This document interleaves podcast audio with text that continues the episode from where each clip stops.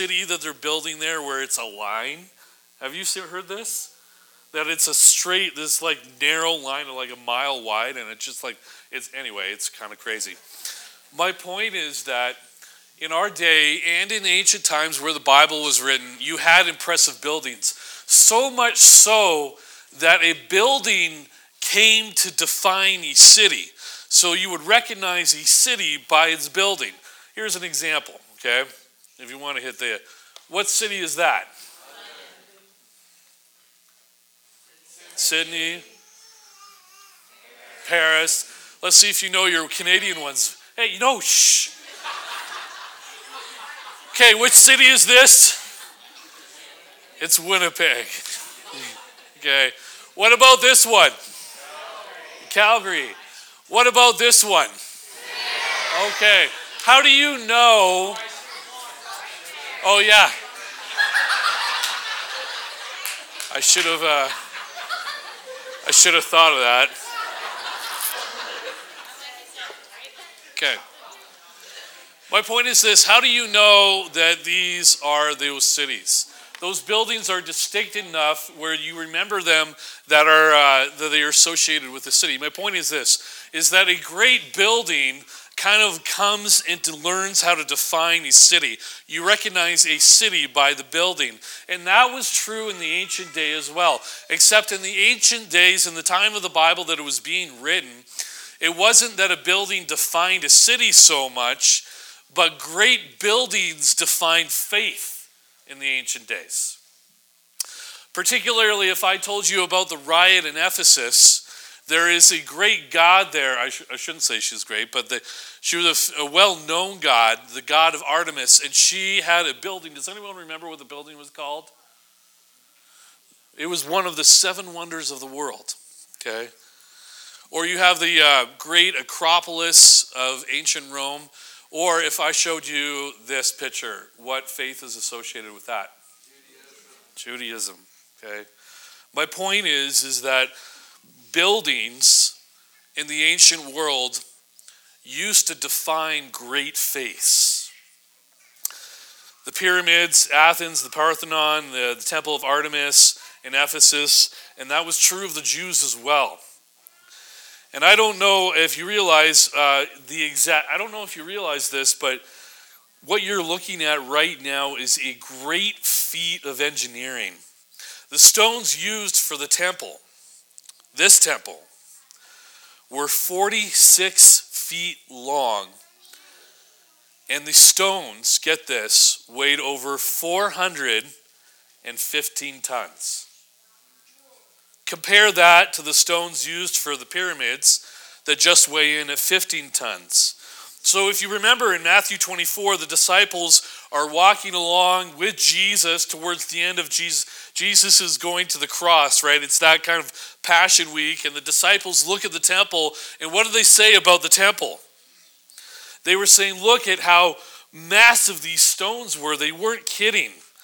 And we know that the temple burned around 70 AD, but if you remember what I told you about 1 Peter, Peter is written somewhere in the early 63s.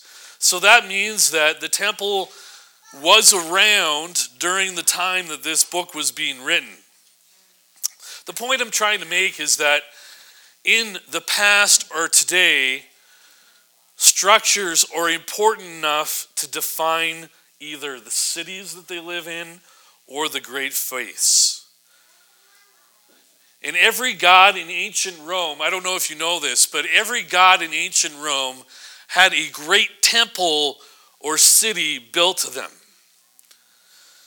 And I want you to imagine what it's like to be a Christian in that kind of culture. In this setting, Christians are mainly made up of slaves. Not all, there's a lot of rich Christians too, but the gospel at this point in time was making great inroads among those who were oppressed and those who were enslaved.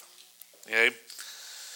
And I want you to think about how, how you thought you're, you're coming to faith and you have all these great buildings that define all these gods, the temple of Jerusalem, or all these other ones that uh, talk about these great Roman gods that don't exist, and you're a Christian.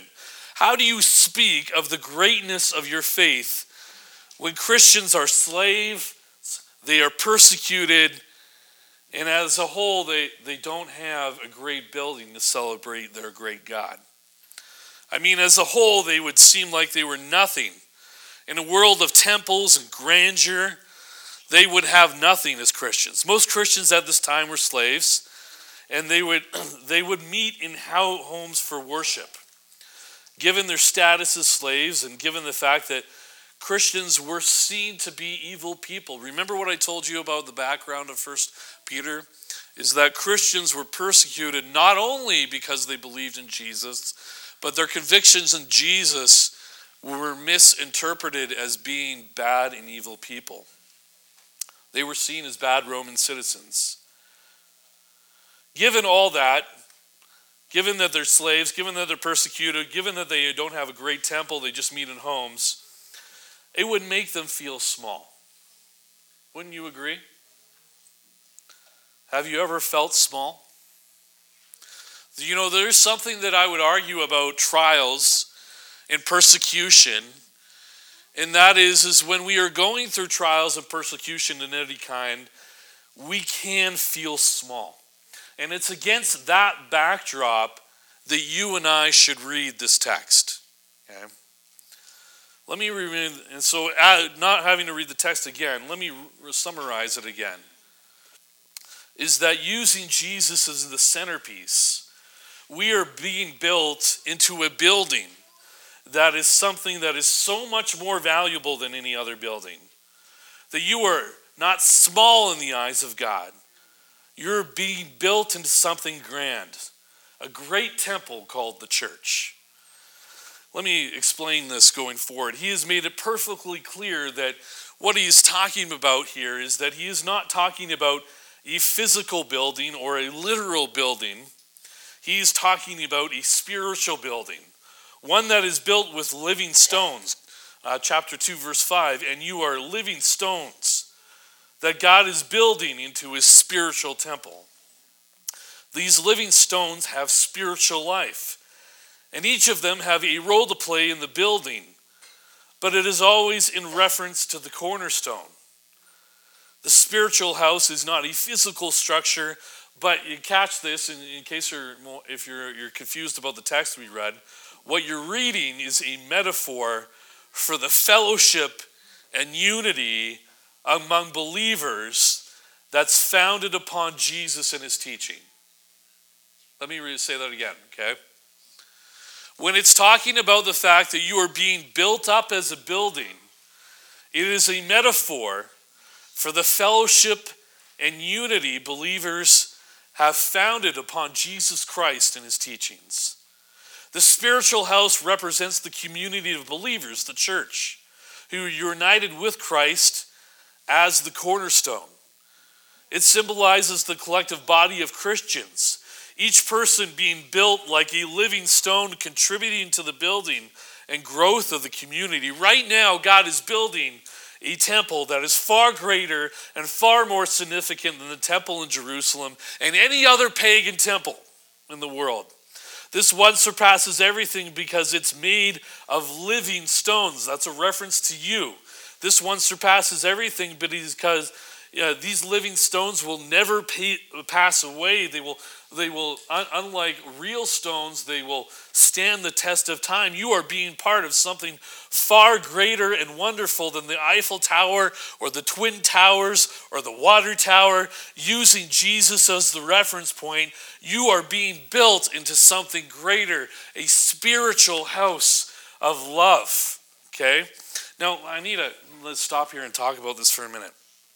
Okay. Growing up, my house was anything but peaceful. I think I've mentioned that to you once or twice before. And so when I was a kid, you had three places that I would spend my activities during the day. One was at home, one was at church, and one was at school. And the only place that I kind of found refuge was in church, in youth group. That the church actually became a spiritual house, somewhere where I could run into, where I could find refuge, where I could find love, where I could find security that I wouldn't have had in my home. When I got married, I remember this like uh, I remember this like it was yesterday. I remember the very first time I experienced a house of peace. I remember this like it, it was it was it was oh man, it, it, was such a tangible feeling because in my life, the home never represented a place of peace, a place of security, a place of belonging. It represented something of anger and strife and conflict. And so when I got married, we ran into our first apartment, this like tiny 600 square foot apartment that it was just a dump, right? I walked into it with Liz for the very first time. and the instant that I walked into the, the door, I felt like this was a house of peace. That's what it means to have a, being built into a spiritual house of peace. Last week, you remember, if we remember, we talked about the idea that in order to have a faith that survives, you need to have, you need to love each other well. We talked about that, remember? The church is built on two things primarily the love of Jesus and the love that we have for each other. I want to make sure that I, I don't run overboard, but I want to give you an example what I mean. If you, this comes from uh, Philippians chapter 1, and to give you context, Paul is in prison for the gospel, and he's writing to a bunch of Christians in a church called Philippi, and he says this I thank my God every time I remember you. In all my prayers for all of you, I always pray with joy because of your partnership in the gospel from the first day until now. Being confident of this, that he who began a good work will carry it out into completion until the day of Christ Jesus. It is right for me to feel this way about you since I have you in my heart. So I want you to catch this, right? He's writing to a bunch of Christians and he's thankful for them. He remembers to pray with them. When he prays for them, he is praying for joy with them and he feels very he feels very close to them despite the fact that he is probably miles away and in prison. Well, why? Well, look at what it says in verse uh, to uh, verse five. Because of your partnership in the gospel from the first day until now. That word partnership can also be translated, comes from the word koinonia. And koinonia is where you and I get our word for fellowship. Okay? The partnership that he's talking about here is more than a business dealing. This isn't the same kind of partnership that lets you say you're going to be on the missionary field and we're going to financially support you. It's, it's something deeper than that. Koinonia is this idea that we are sharing something, and the way it is used here is we are sharing the life of the gospel. Basically, Paul is saying that this partnership is, is that they have committed to the experiencing the gospel life together. And that's different from the way that you and I translate fellowship. We translate fellowship like this. When we talk about fellowship, we sometimes we typically mean uh, that building that's attached to the church. Remember in the 1980s, every church had a fellowship building attached to it? It's not a design thing you see anymore. Or if you go further, we might describe, use the word fellowship to describe events where we sort of hang out together and show up and enjoy activities. Or we might use the word fellowship to describe tiny sandwiches and stale cookies and bad coffee. Not that the coffee here is bad. We might use fellowship to describe the time between the services when we don't really know each other most of the week, but we come together and we hang out after the service. Or we might describe fellowship as that time where the pastor asks you to shake hands with someone that you don't know. And, and all the introverts in the room kind of like start their hands parting, or uh, their hands start getting sweaty. Or we talk about fellowship in terms of community groups. And I'm, but, and I'm not saying community groups are in the bad, but in the West, I want to be specific here. Not every community group is bad, but in the West, community groups really mean low commitment and only on my terms and in my commitment. Usually, we use fellowship to describe temporal moments in time where we have an activity together. And it's interesting because the way this word koinonia was understood by the earliest followers of Jesus is that it's a descriptive marker of their shared life together. It was this ongoing, persistent uh, attitude that they were intimately involved daily in one another's lives. That they would describe, it would be like describing something like they were being stubbornly committed to each other. That they loved Jesus and they were being built into a house that would be far greater than anything else, based on the idea of koinonia, fellowship of the gospel. I want to make three quick reference points to this, and and then uh, we'll go home. The first is is that Jesus is the reference point for what is being built upon. It says this As you come to him, a living stone rejected by men, but in the sight of God, a chosen and precious, uh, you yourselves are being built up as a spiritual house, to be a royal priesthood, to offer spiritual sacrifices acceptable to God. I want, for it stands in Scripture, I am laying in Zion a stone, a cornerstone, chosen and precious, and whoever believes in him will not be put to shame. In our day, we would might have a difficulty with that image because modern buildings don't have cornerstones; they have a foundation. And in the ancient world, many buildings, especially the big and massive ones, were made, were made up of stones taken from the quarry and the cornerstone was always the first stone to be laid in a structure. And the stone was crucial to everything built after it because everything would be built in relationship to that first stone. That stone was so large that it formed the foundation and it held the weight of the entire building. It would actually act as a reference point for the rest of it. If that stone was placed even fractionally off, it would impact all the other stones and, and ultimately affect the integrity of the entire building. Where do you think that they laid that stone? They laid it at the first corner of the building. And what do you think the all why do you think the, the stone was important was? It was the cornerstone. So you can see how the Holy Spirit would have led Peter to use this simple metaphor when talking about the temple of God, the church. Jesus is absolutely the reference point to everything that this church is being built up on. And if he ceases to be the focal point of the integrity of the building, the building gets way out of whack. And I don't know if you've checked your TikTok reels lately. I don't. I'm an Instagram guy, and that's where I stay. Okay. But if the foundation of church is not Jesus Christ, then church gets really weird, doesn't it? Okay? And I'm and I'm talking cultish. And I've been scrolling through my Facebook feeds lately, and I've been seeing these weird kind of like videos where people have taken Jesus and laid taken the church and put it on a different cornerstone. Have you heard of something called the Sparkle Creed? It, don't don't don't look it up. It's it's it's awful. Jesus Christ has to be the reference point that the church is built upon.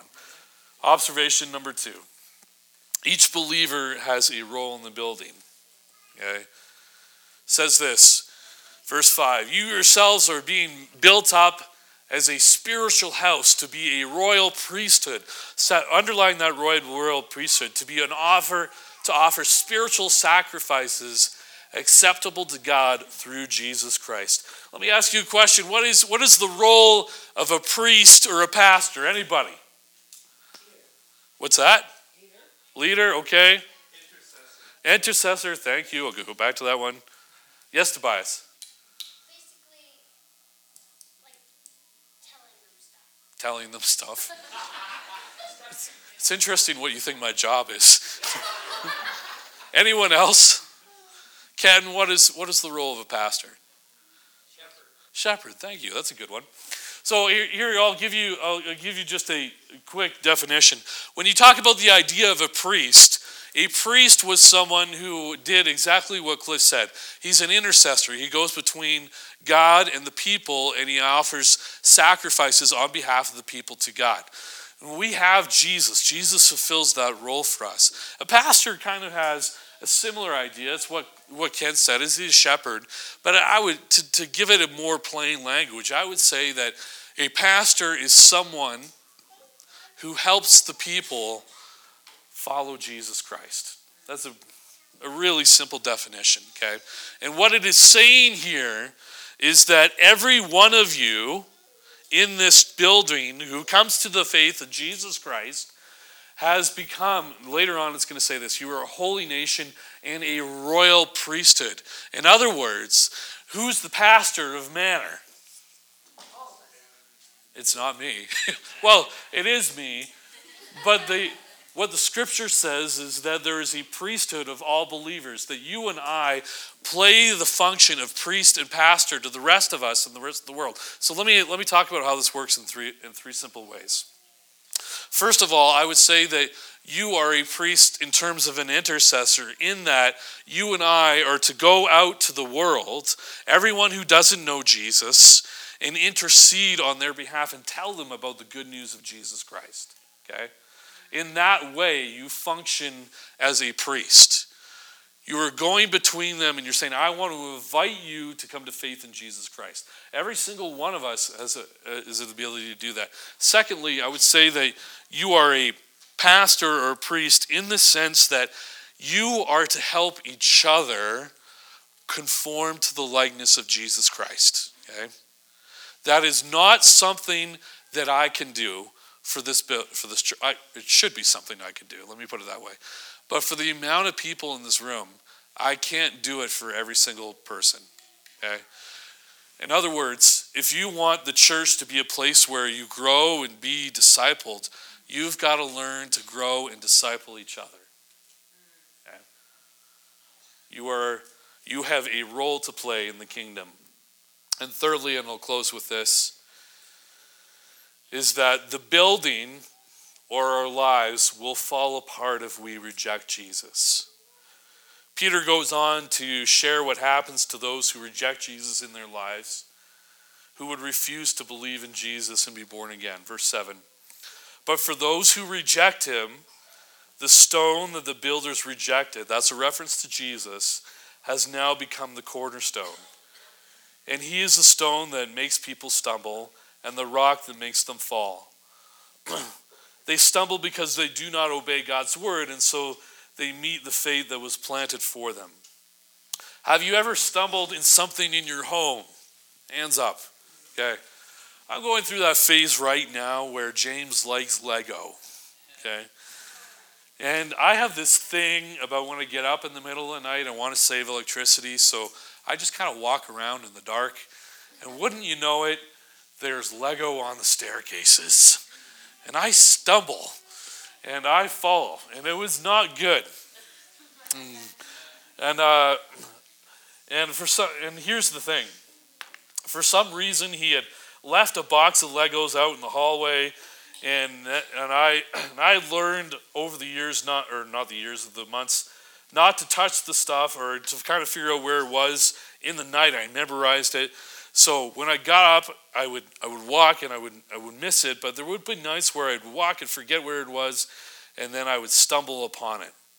A person can reject Jesus from their lives, but they will likely stumble on it in the same way I stumbled on those Lego boxes. No matter how hard they try to avoid Jesus or go around him, they will constantly keep stumbling into Jesus like I stumbled in the dark over the Lego pieces. Why?